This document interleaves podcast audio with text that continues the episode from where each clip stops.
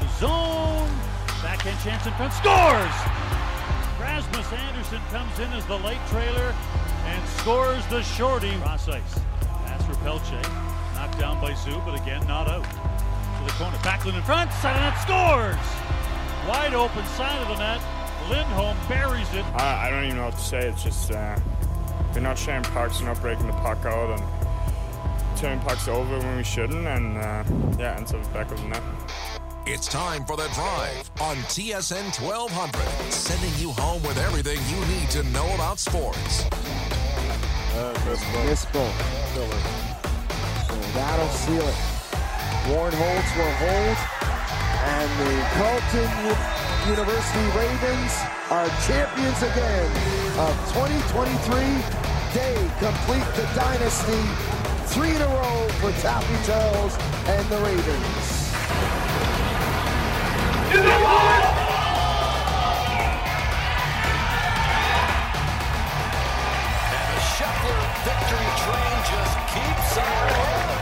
To right, and that could chase him home. That's a diving stop by Young and Wright.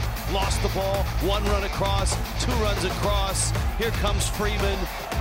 That chases them all home. Tyler O'Neill, 10-5. The win is in the rings right now for Manitoba. Final stone. Manitoba has done what they need to do. They, they're making Gushue throw his last. Little heavy. The arm is up from Nichols. It's a little heavy. It's got to come down for them. It's got to come down for them. Got to come down for them to sit down to become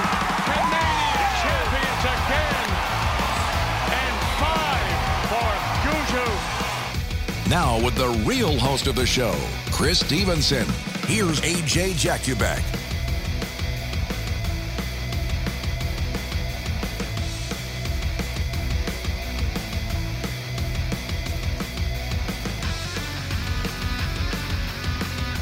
The drive on TSN 1200, AJ Jakubek, Chris Stevenson, Cam Clement. That's your lineup till 6 o'clock today on the program. At least two and hopefully three guests. We'll work in reverse order. Uh, at 5.05, Aiden Warnholtz, star of the uh, Carleton men's basketball team and the MVP of the U Sports Final Eight. He'll join us uh, from Ottawa. They expect to be landed by then.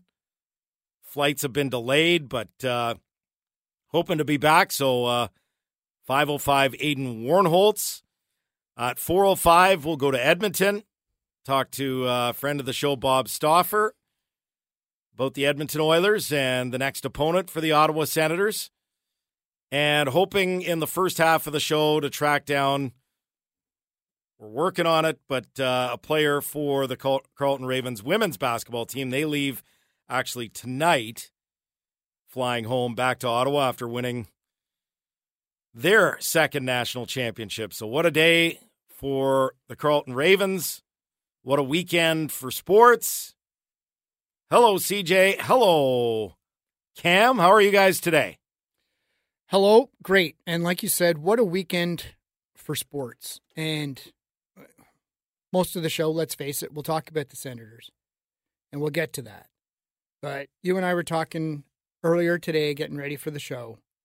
And what a what a weekend and remarkable for uh, people at the tops of their games being able to deliver over and over and over again. You know, it starts with Carleton, the men's team, of course, 17 out of 20 national championships. I said to you, it's like it's almost so big now. It's like you can't get your head around it. Like how we, I feel like we almost take it for for granted, and it just like it grows for me exponentially every year that you can continue that level of excellence. And now, you know, as you said, the the women's team on board as well. Brad Gushue wins his fifth Brier. Again, I mean, the, the depth of curling in Canada, the, the the the level of play, to be able to to do that, and especially with with the way things are now you know, teams constantly shifting and reshaping themselves. There's there's so many good curlers and people like recognizing who the top teams are and what they need to do to construct their team to be able to challenge them. And he still fends off all comers. And then Scotty Scheffler on the PGA Tour with six wins already in the last couple of years, and just turning it on with with the middle the middle of his round yesterday, where he just took control of the tournament and built up like a six shot lead at one point. We're seeing something special with him as well. So so what a weekend for for people with a track record of excellence, being able to stay at that level and win again. And and and the impression you get, even though Scotty Scheffler's a very kind of low key, aw shucks kind of guy, that that hunger for more wins just fuels you to have more wins, like never satisfied. What a remarkable weekend for sports, a remarkable day for sports. Cam, how are you? I'm doing well. CJ, I think you summed it up perfectly. Athletes and programs reigning supreme, but one that kind of has is a relative unknown is Canada Baseball, and they secured their first WBC win in emphatic fashion. So I think um, really it was a, a bunch of dominant programs and athletes reigning supreme, and then one kind of team looking to make a name for themselves doing exactly that. So yeah, no, it was a great weekend in sports, a lot to chew on. So I'm excited to see you guys munch away here for the next four hours. Great Britain has a team.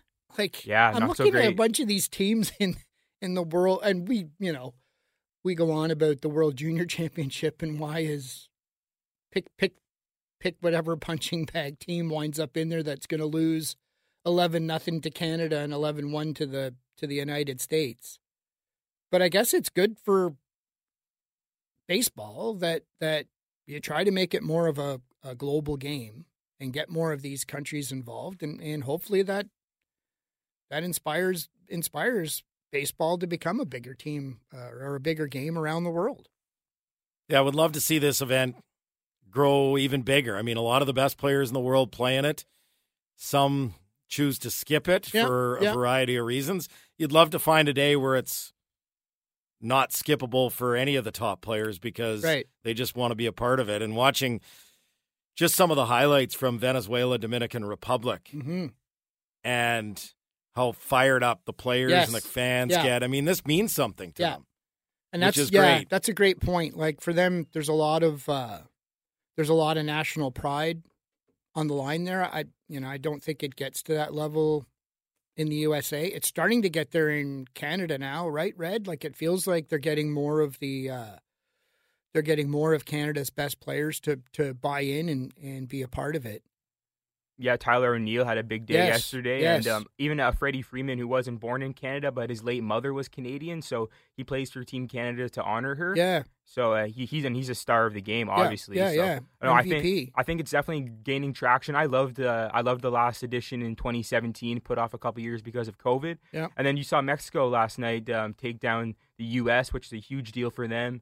I know. I think Joey Meneses had a huge day and a- an emphatic bat flip, and he was he's like a Mexican hero now. So. Yeah. And all of a sudden, if Canada can pull off an upset against USA tonight, they can essentially punch their ticket to the round of eight. So I think it's um, no, it's um, if, if it's I think it's an event that definitely has a lot of room to grow, but it's already very exciting, and these c- countries care a great deal. Quick uh, note about the junior hockey tour, which continues. It was Mhm. actually just uh, part junior hockey, but part minor hockey because I watched a doubleheader. U18 AAA was the start of the Telus Cup playdowns. Uh, all the games at Richcraft and uh, team, yeah, I got a chance coach to of the year. Renfrew against Carleton Place, which was an excellent game. Brent Wallace's son uh, and, and Mm. Lisa's. Uh, Yep. I have to mention Lisa as Yeah. well. Lisa's on vacation right now, so well done. But uh, Brent was at the rink, and uh, Ryan's team ended up winning 5 2, Renfrew over Carleton Place. And then Brad Smith, coach of the year, 6 nothing winners. Kemptville beat Navan. I know a game two, and a lot of these series go tonight. They're in the quarterfinals. It's a best of three as they work their way to the uh, Telus Cup, which this year is in St. Hyacinthe, Quebec. Also Hmm. went and saw I've been to 11 of the 12 CCHL rinks now. I'd been to Rockland before, and what Yeah. a great setup they've got there at the CIH Academy. Uh, but had not been to a Rockland Nationals game there, and uh, went yesterday afternoon, and uh, that was, I mean, great rink, good atmosphere, real good hockey game. It was two one in a shootout, but goalies were outstanding. Could have been a four three game, and you know, tough one for Rockland as they probably need to win out to make the playoffs, but uh, still an entertaining game. And just got to hit Carleton Place this weekend to hit all 12 Cool. CCHL ranks. Yeah, And, yeah. uh, I've hit most of the junior B ranks, 11 of 16, but uh, the other five didn't make the playoffs, or Winchester will have to hit next year. So continue to plug away at the various uh, arenas around Eastern Ontario and Western that, Quebec. uh, I I did a tour like that during um, one of the lockout seasons. yeah. You know, you're a National Hockey League writer, and there's no National Hockey League, and there's only so many stories you can write about what happened in today's negotiations, Yeah. right? So I did I did one of those uh, one of those tours through uh, the valley back then. So much fun, like so much fun. Like there's so many people that are are heavily invested in the local team and it's such a big part of the social fabric of the town, right? Like in so many cases, that's where people go to hang out Yeah. and see people.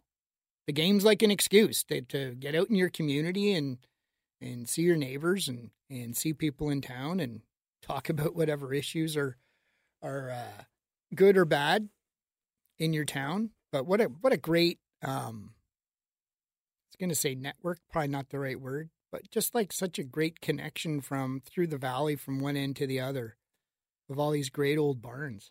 Well, one of the things that I feel when I travel, and I love to travel and I love to travel and see sports, I feel like, and everyone's going to have their own different version of how they view getting to know a country or a city. Mm-hmm. But having done it a lot, yeah, I mean, I feel like you need to learn a little bit about the history. I feel like you need to experience it through food, and and we've seen that with a lot of various shows, right? A lot of the most successful travel shows, Anthony Bourdain. Yes. You know, there, there's there's some other ones like Stanley Tucci's done a Yeah. really good one, and um, I really like the uh, the the one with Phil Rosenthal that he goes through cities and countries and experiences them really through food, right? Yeah. So so those are a couple of major ways to do it, but I also feel like the heartbeat of especially if you're into sports, that's the one thing that unites so many people, right? If you, you can look at every country in the world and and what are the most watched broadcasts in the history of those countries, And England it's World Cup soccer, in Mhm. the United States it's Super Bowls, in Canada it's it's uh, Olympic hockey, and and so sports is truly the uniter, probably more than anything else in that country or in that city, and and so I feel like sporting events you really get to learn the country, the community, the culture, all that type of stuff, and that's why I felt I needed to experience more Yeah. outside of just Sens. 67s, Red Blacks, all that, you know, the stuff that Yeah. I'm involved in, right? Yeah.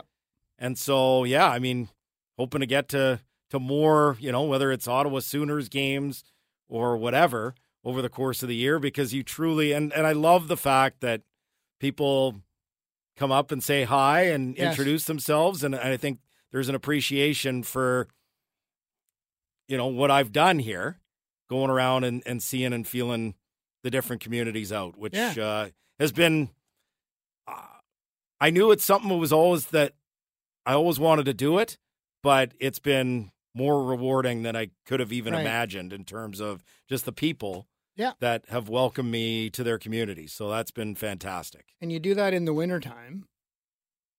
Summertime, I love doing the one end of the valley to the other, all the, the, the local golf courses. Yeah. and it's it's very similar like the, the the locals that are playing at at their course the pride they take in it and to your point you know beers from the local beers from the local brewery at at the golf course to have and i'll be i mean i've I've been privileged in my career to have the opportunity to play some of the greatest golf courses in the world. I've never get a, met a golf course that I don't like. No matter where there, you're going to find some redeeming value in a golf course that you play. It might be one hole or whatever. And to that point, just what you're saying about you know sports telling, you know, revealing the uh, the the character of a people, and it's an oversimplify uh, sim, um, simplification. But um, going to Scotland in in May for ten days to play, and the goal of this trip is not to play any of the really high profile courses. We're we're going to go and we're going to play all the local the, the little local munis and I've been reading a course called Scotland by Tom Coyne. He also wrote a course called Ireland. And it's such a good read because, yes, there's a lot of it that's about golf. So much of it is about the history of the town where the golf course is. Yeah. And, um, you know, in, in many cases, like golf in Scotland is like hockey is here. Like, every, no matter what the size of the town, they've got a golf course in Scotland and just the stories and, and things like playing and i'm sure many people who go over there to play are so absorbed in their game and their score and how they're hitting it and like he'll talk about oh and on the side of the 14th hole at this course are the remnants of a church that was built in 1044 like just to be able to appreciate as you said the relationship between the people the town the sports and the history of it is so revealing like in terms of of uh, of learning about learning about the uh, learning about a town. No doubt. And on a bigger scale cities like we characterize Vancouver Canucks fans we characterize Habs fans Philadelphia Flyers fans Leafs fans like sports is a real looking glass to what the community is to all see about. what it's about. Yeah. Get to the Ottawa Senators in our next segment, but I want to give a couple of minutes to the Carleton Ravens, which, you know, we're going to hear from Aiden Warnholtz today. We're going to hear potentially from one of the women's players as well, hoping to get that in the next couple of hours. But just what a remarkable achievement this is to win both in the same year, which you, Vic, I remember growing up and UVic was the standard. Yeah. And they won Yeah. seven in a row on the men's side with Ken Shields as the head coach there. But, you know, a lot of the best players in Canada had some really good teams in the 80s. You know, those, those are Canada's best teams. Sadly, we haven't, we've had better players, but our best teams were in the 80s. Jay Triano and Yes. Eli Pasquale. And, you know, a lot of those players came from the West Coast, and in particular, the University of Victoria and what a great program that was in the 1980s. Well, that's the last time two men's and women's programs from the same school won the national championship in the same year. Um, incredible, right? Everything Dave Smart seems to do Yeah. turns to gold. Obviously, his focus was on the men's team for so many years, and you know the national championships came pouring in. And when he turned his attention full time to the director of basketball operations, all of a sudden now it feels like this is going to potentially be the norm with not just a great men's program, but a terrific women's program. They went out. Taffy Charles was the excellent head coach of the women's team. He made the transition to the men's team, and it's been seamless with another national championship yesterday. And quite frankly, an all time classic. Maybe the best men's game ever played. I appreciated your uh, I appreciated your updates during the uh, during the pregame which, show. Yeah, which were That was well done. Yeah. I was a little frazzled to be honest Yeah. because yeah, I, it was important to me, and yeah, in the middle of doing the intro, in the middle of talking to Dave Poulin, I'm was listening, perfect. But I'm also watching what's going on, and they're hitting wild shots, and it's like, holy cow! Oh, it was perfect. Yeah. So yeah, an all-time classic yesterday, and the men's pro- program in great hands. But you know, to target someone like Danny Sinclair, who fits the profile of what Carleton is all about, um, you know, you you watch a game with a women's team, and you can see she's Carleton identity through and through, and they targeted her from ironically enough, UVic. Yeah. And, you know, this is a young team in the Carleton Ravens women's team that's only going to get better and better. So it feels like, you know, two national championships. It feels like this might become a regular thing on the women's side, much like it is on the men's side. And this truly is one of the great accomplishments in Canadian sports history when you're talking about what U Sports is and dynasties. I mean, we've seen some tremendous programs in so many different sports. You know, you think of men's hockey and the University of Alberta and all the banners they've got up, and New Brunswick has had a fantastic program as well. You think of football, and you've got Laval, you've got Western, you've got other programs that have been Yeah. top of the line. But to win 17 of 20 Yeah. in a sport like men's basketball, where they have raised the bar as well, right? I mean, basketball in this country 30 years ago, I mean, you had, it was a big deal if you were a then CIAU school, then CIS, then U Sports. It was a big deal if they could go out and beat a Div 2 program. Yes. And now we've seen in recent years, not just Carleton, but other top programs in this country go out and regularly beat really good NCAA Division One schools. Yeah. And so they've raised the bar, and by raising the bar, they've made it more difficult from, for themselves. But you know, you look in back-to-back years, a vulnerable Carleton team almost lost last year to Alberta, got it done. Almost lost to FX yesterday, got it done. And the almost just tend to always go in their favor. And it really is incredible. It's not luck. They just Yeah. know how to win Yep. when it comes down to crunch time. Simple as that. One of my favorite things on the station is listening to Dave Smart. When you've got got him on, usually Wednesdays, you can outline what might happen this week with everything going on. But the the thing about I, I like listening, why I like listening to Dave Smart, is, you know, full disclosure, I'm not really a basketball guy at all. I watch the NBA playoffs. I'll watch the Raptors when the Raptors are in it but I am not going to usually sit down and, and see, hey, what's a good NBA game tonight? I'm probably going to be watching replays of golf's greatest rounds on the Golf Channel over that.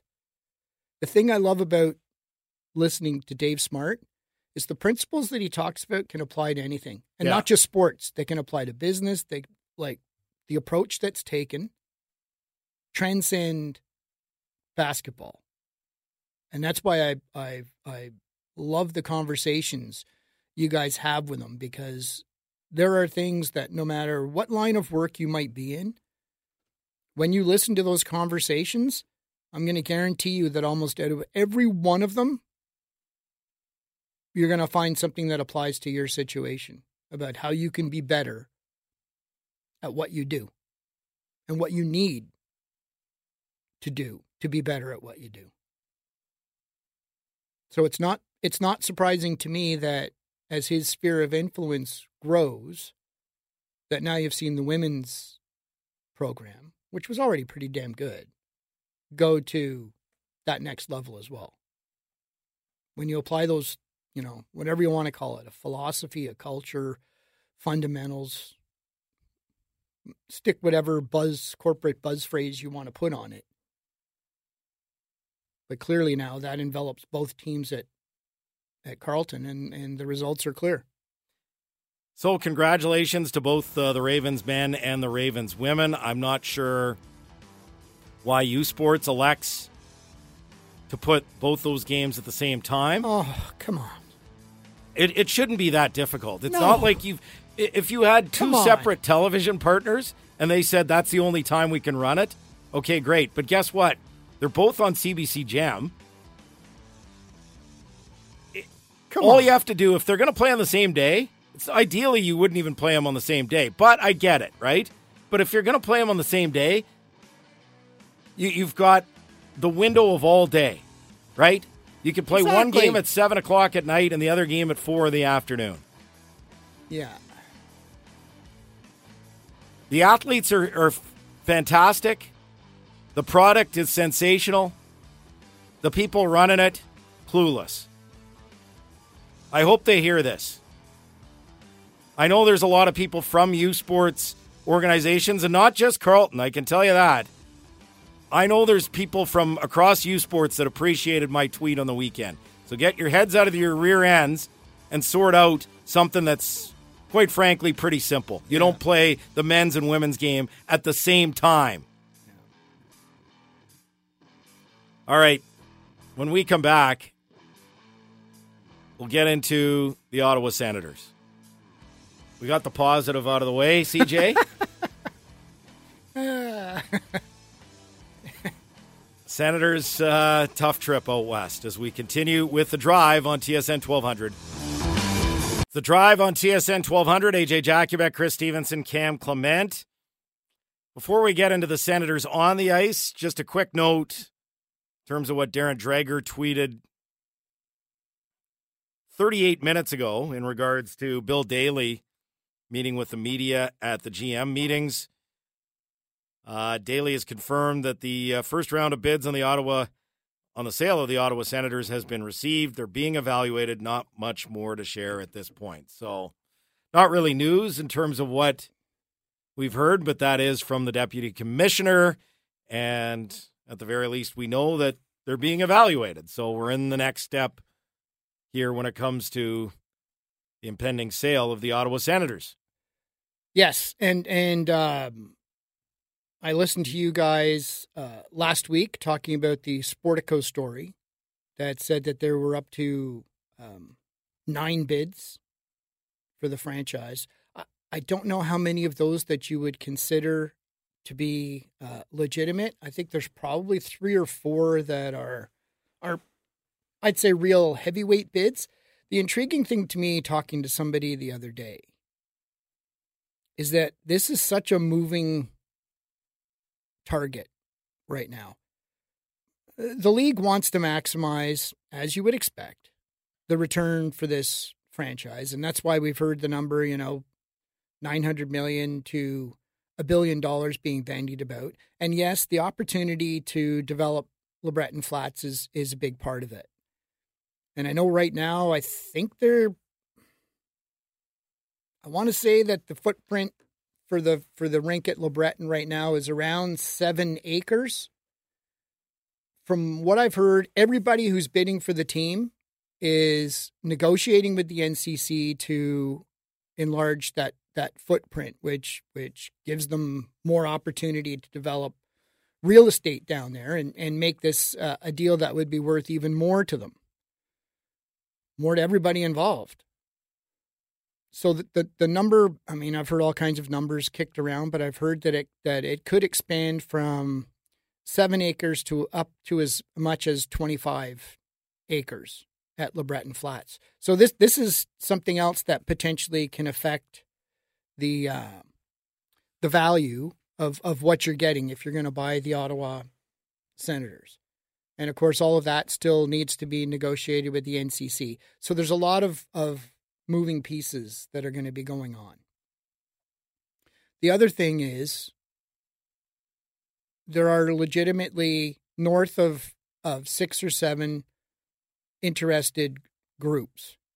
What what makes this so intriguing is from what I've heard, there's talks going on among all of the groups. So you can't even look at this as being competition at this point between nine nine different groups, we might we might see a um, an allegiance of one or two groups get together, which is nothing but good because now you're increasing the amount of capital that's involved, right? And we've heard the stories about the the Jeff York group uh, here in Ottawa that that's uh, um, you know potentially raised as much as $100 million to, to throw into the pot.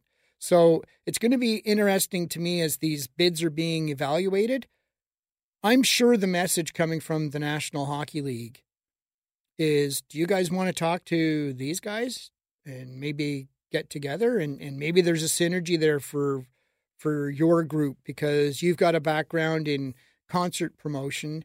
These guys have a a background in shopping malls or real estate development or building condos or developing green spaces in urban areas. So I, I think right now what is going on behind the scenes is there are all kinds of conversations going on among the groups. So they're not all in silos here. And it's going to be like, yeah, uh, silo number two, they've got the best bid. That's where we're going. I think right now what's going on is there are all kinds of talks going on between all these various groups. Allegiances being plotted where they're looking at it and, and trying to ascertain themselves who do we think is the number one group here?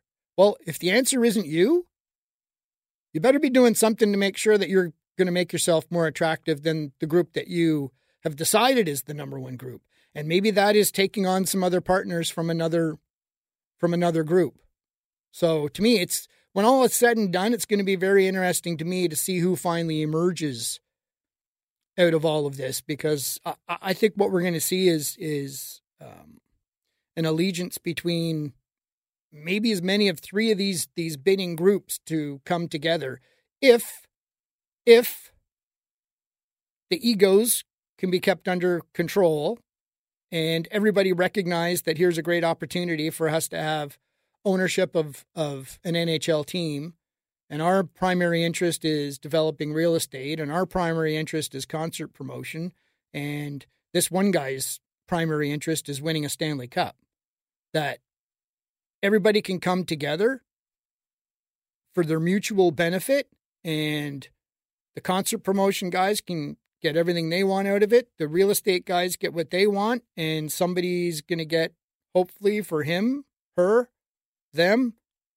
and Senators fans, their Stanley Cup. So these this next little while now, to me, to I'm I'm hoping, I'm hoping that Ryan Reynolds and his company is already got the cameras going. Yeah. To tell the story of. Oh, I'm sure they are. Right. To tell the story of the ownership of, of the Ottawa Senators, because I think because of everything that I'm talking about, all these backroom negotiations that, that I'm led to believe are going on, wouldn't it be great to see that story finally told when the Senators enter a new era? To me, the only thing I'm hoping for I, I want the best possible group. I want Ryan Reynolds involved. And I know these things take time, right? So I'm not surprised that the timeline keeps changing and keeps getting pushed further and further back because these are complicated deals. We're we're talking about, you know, when all is said and done, beyond the Ottawa Senators, we're talking about probably a multi-billion dollar deal, right? right. Yes. When you're talking about the real estate, the land, the development, the arena, the hockey team, everything, right? Yeah. So these are complicated deals. They don't happen overnight. I really hope this is done before the draft. And I, I don't know if it will get done before the draft, but I I just I'd like to see the next course that the Senators go on, right? And I think we know that the Senators, and we'll get to their problems of today here shortly, but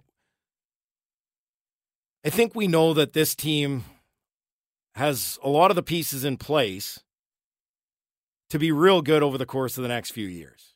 Would you agree with that? Yeah, for sure. So, yes. if that's the case, I feel like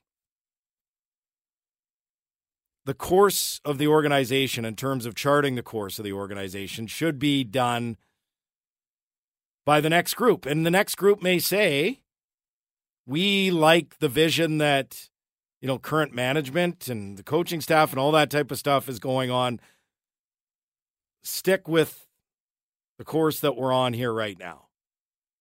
But I, I would like to see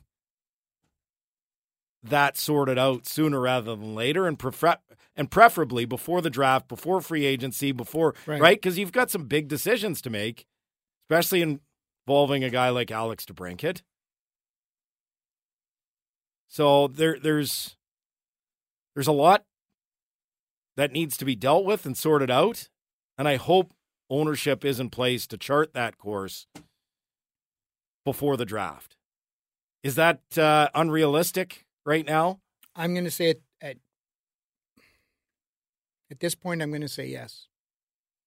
Just just because, like I said, just on the periphery, having a few conversations that it sounds like there's there's still a ways to go to even see what some of these bids are going to look like. And here we are. We're middle of March now. As you said, uh, a, a complex, and I'm not saying that it can't it can't be done. Yeah. But what I've been led to believe, there's still a lot of complex negotiations to go on. And we're in the middle of March now. So really what you're talking about is getting this all wrapped up in what? 3 3 months? Not impossible, but I say the odds are against it at this point.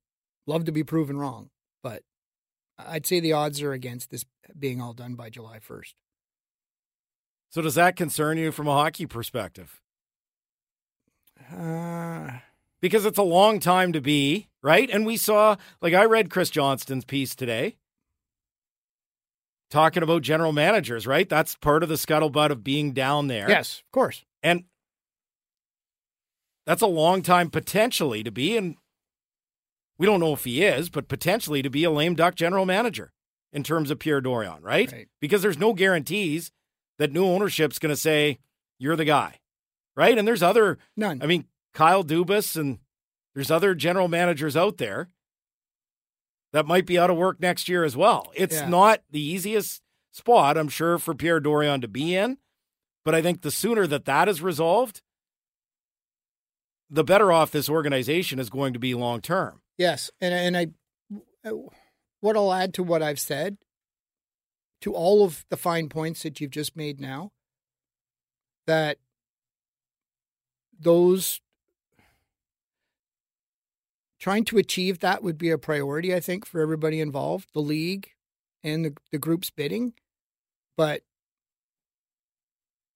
getting to that point, even though that might be the will of everybody involved to try and get this resolved, as you said, to uh, to have a new the, the new ownership group in place by by uh, mid June or whatever, I, I still think it feels like that's going to be tough to do, even though the will of everybody involved might be to accomplish that. Yeah.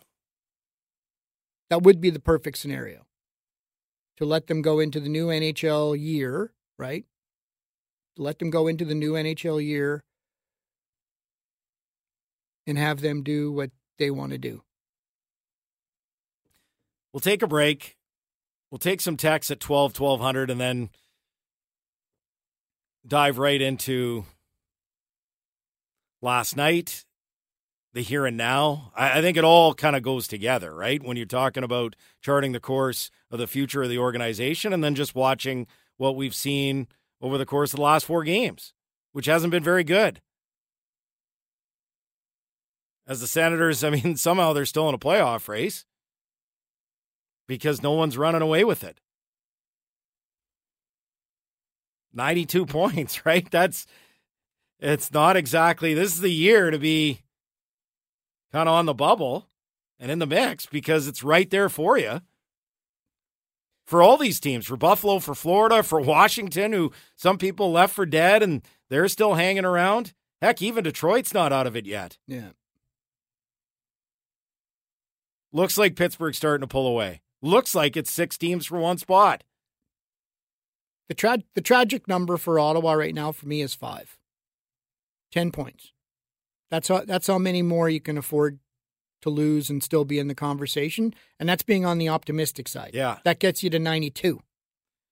And it might be north of that. Yeah, I've got nine, but you're right. It's in that vicinity, right? So you're looking at you're allowed five more regulation losses. I'll say four. and a, and a combination of whatever you know 10, 10 lost points and if you want to say 11 or 12 whatever but that that's that's the reality of where we're at now And guess what?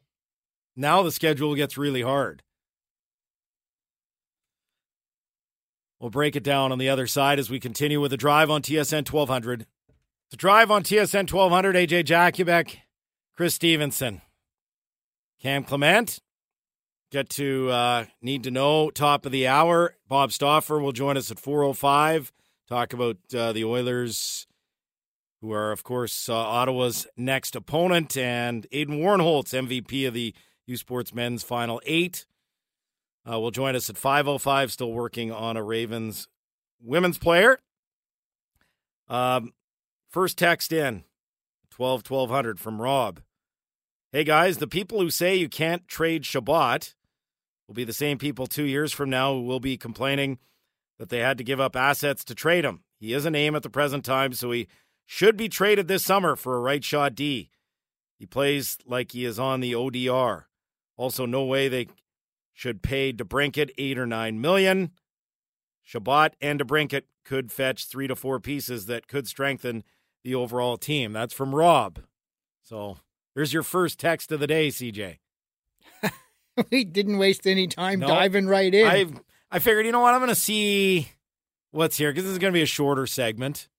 We'll dive a little bit more into it head first next segment, but Yeah. yeah, I mean those are those are the two names that come to mind I think for a lot of people because Chabot makes a lot of money right now. And that matters. It does matter in a cap world it matters, right? And DeBrincat is owed a lot of money next year if they qualify him. Yep. And if you keep him long term, we know it's going to cost a lot of money. And right now, I feel like, you know, when Batherson has certainly not helped this case this year with his overall defensive game, although I think it's been, I don't know what you think about Batherson's game the last 20 games or so, but I think it's been better. Where would you stand on Batherson? I, I I feel like he's a player who would be better in a more um, structured environment. And I think he it looked like a good deal when he signed it. This year's defensively has been a disaster. It's simply you can't win having one of your top six guys, and they actually have two. And I heard the guy say, "Do you know that DeBrincat?" And I think um, Lee might have brought this up with with uh, Gord when he was on.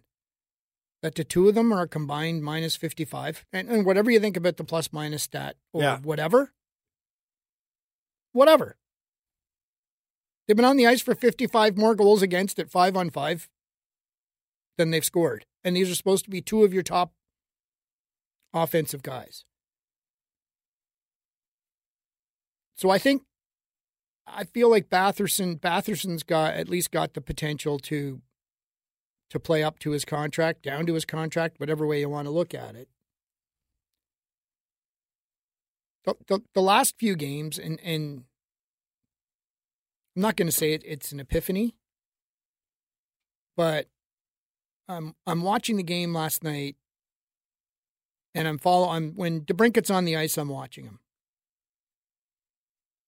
And it was just that moment. I just I said to myself, this guy's not a nine million dollar player. He's not. If you're going to be a nine million dollar player, you need to be having an impact almost every shift that you're out there making something happen. Or if you're not, you need to be, you need to be really good at that one dimension that you're really good at. Mm-hmm. Goal scoring, right? Mm-hmm. But But I feel like if if you're a one-dimensional player and that one dimension is you're a goal scorer and you're scoring a lot of goals, then you can probably say, okay, you know what? We can pay for that guy because he's giving us 40 or 50 every year. And I get it. He scored 40 a couple of times. Yeah. And it hasn't happened this year. But I feel like I feel like he's a seven and a half million dollar player. Which is yeah, yeah. which is a really good player, but I don't know. Number one, I don't know if that gets it done with him. Right? Yeah. A year out from free agency, if I'm him or his agent, I'm probably betting on myself. Unless I love Ottawa so much. So I, I think they're in a bit of a tough spot here with DeBrincat.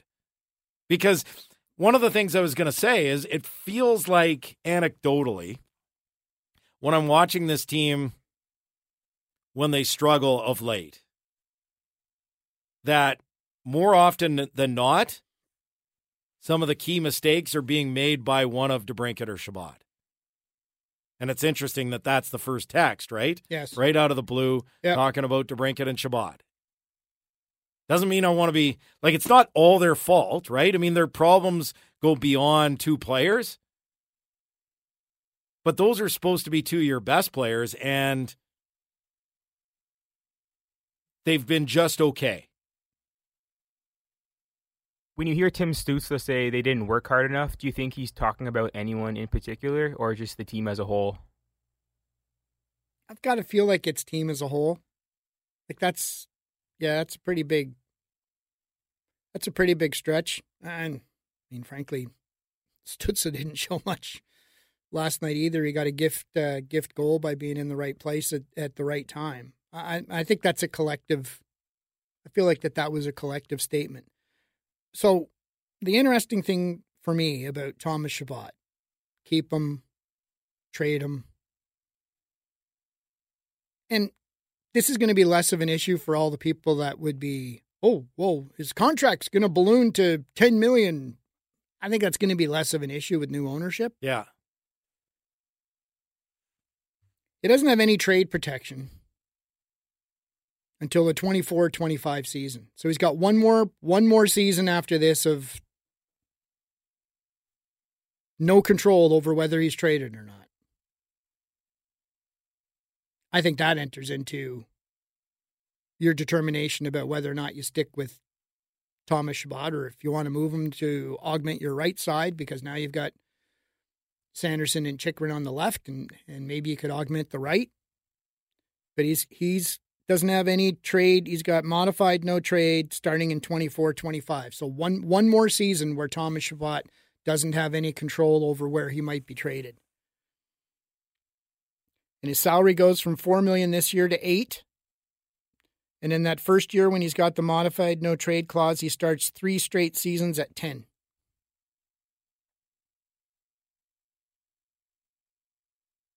Which depending on where he's going could be a consideration for a team. I'm going to say that's much less much much less of an issue than some people might try and make it. Talk about more of this when we come back after what you need to know as we continue with the drive on TSN 1200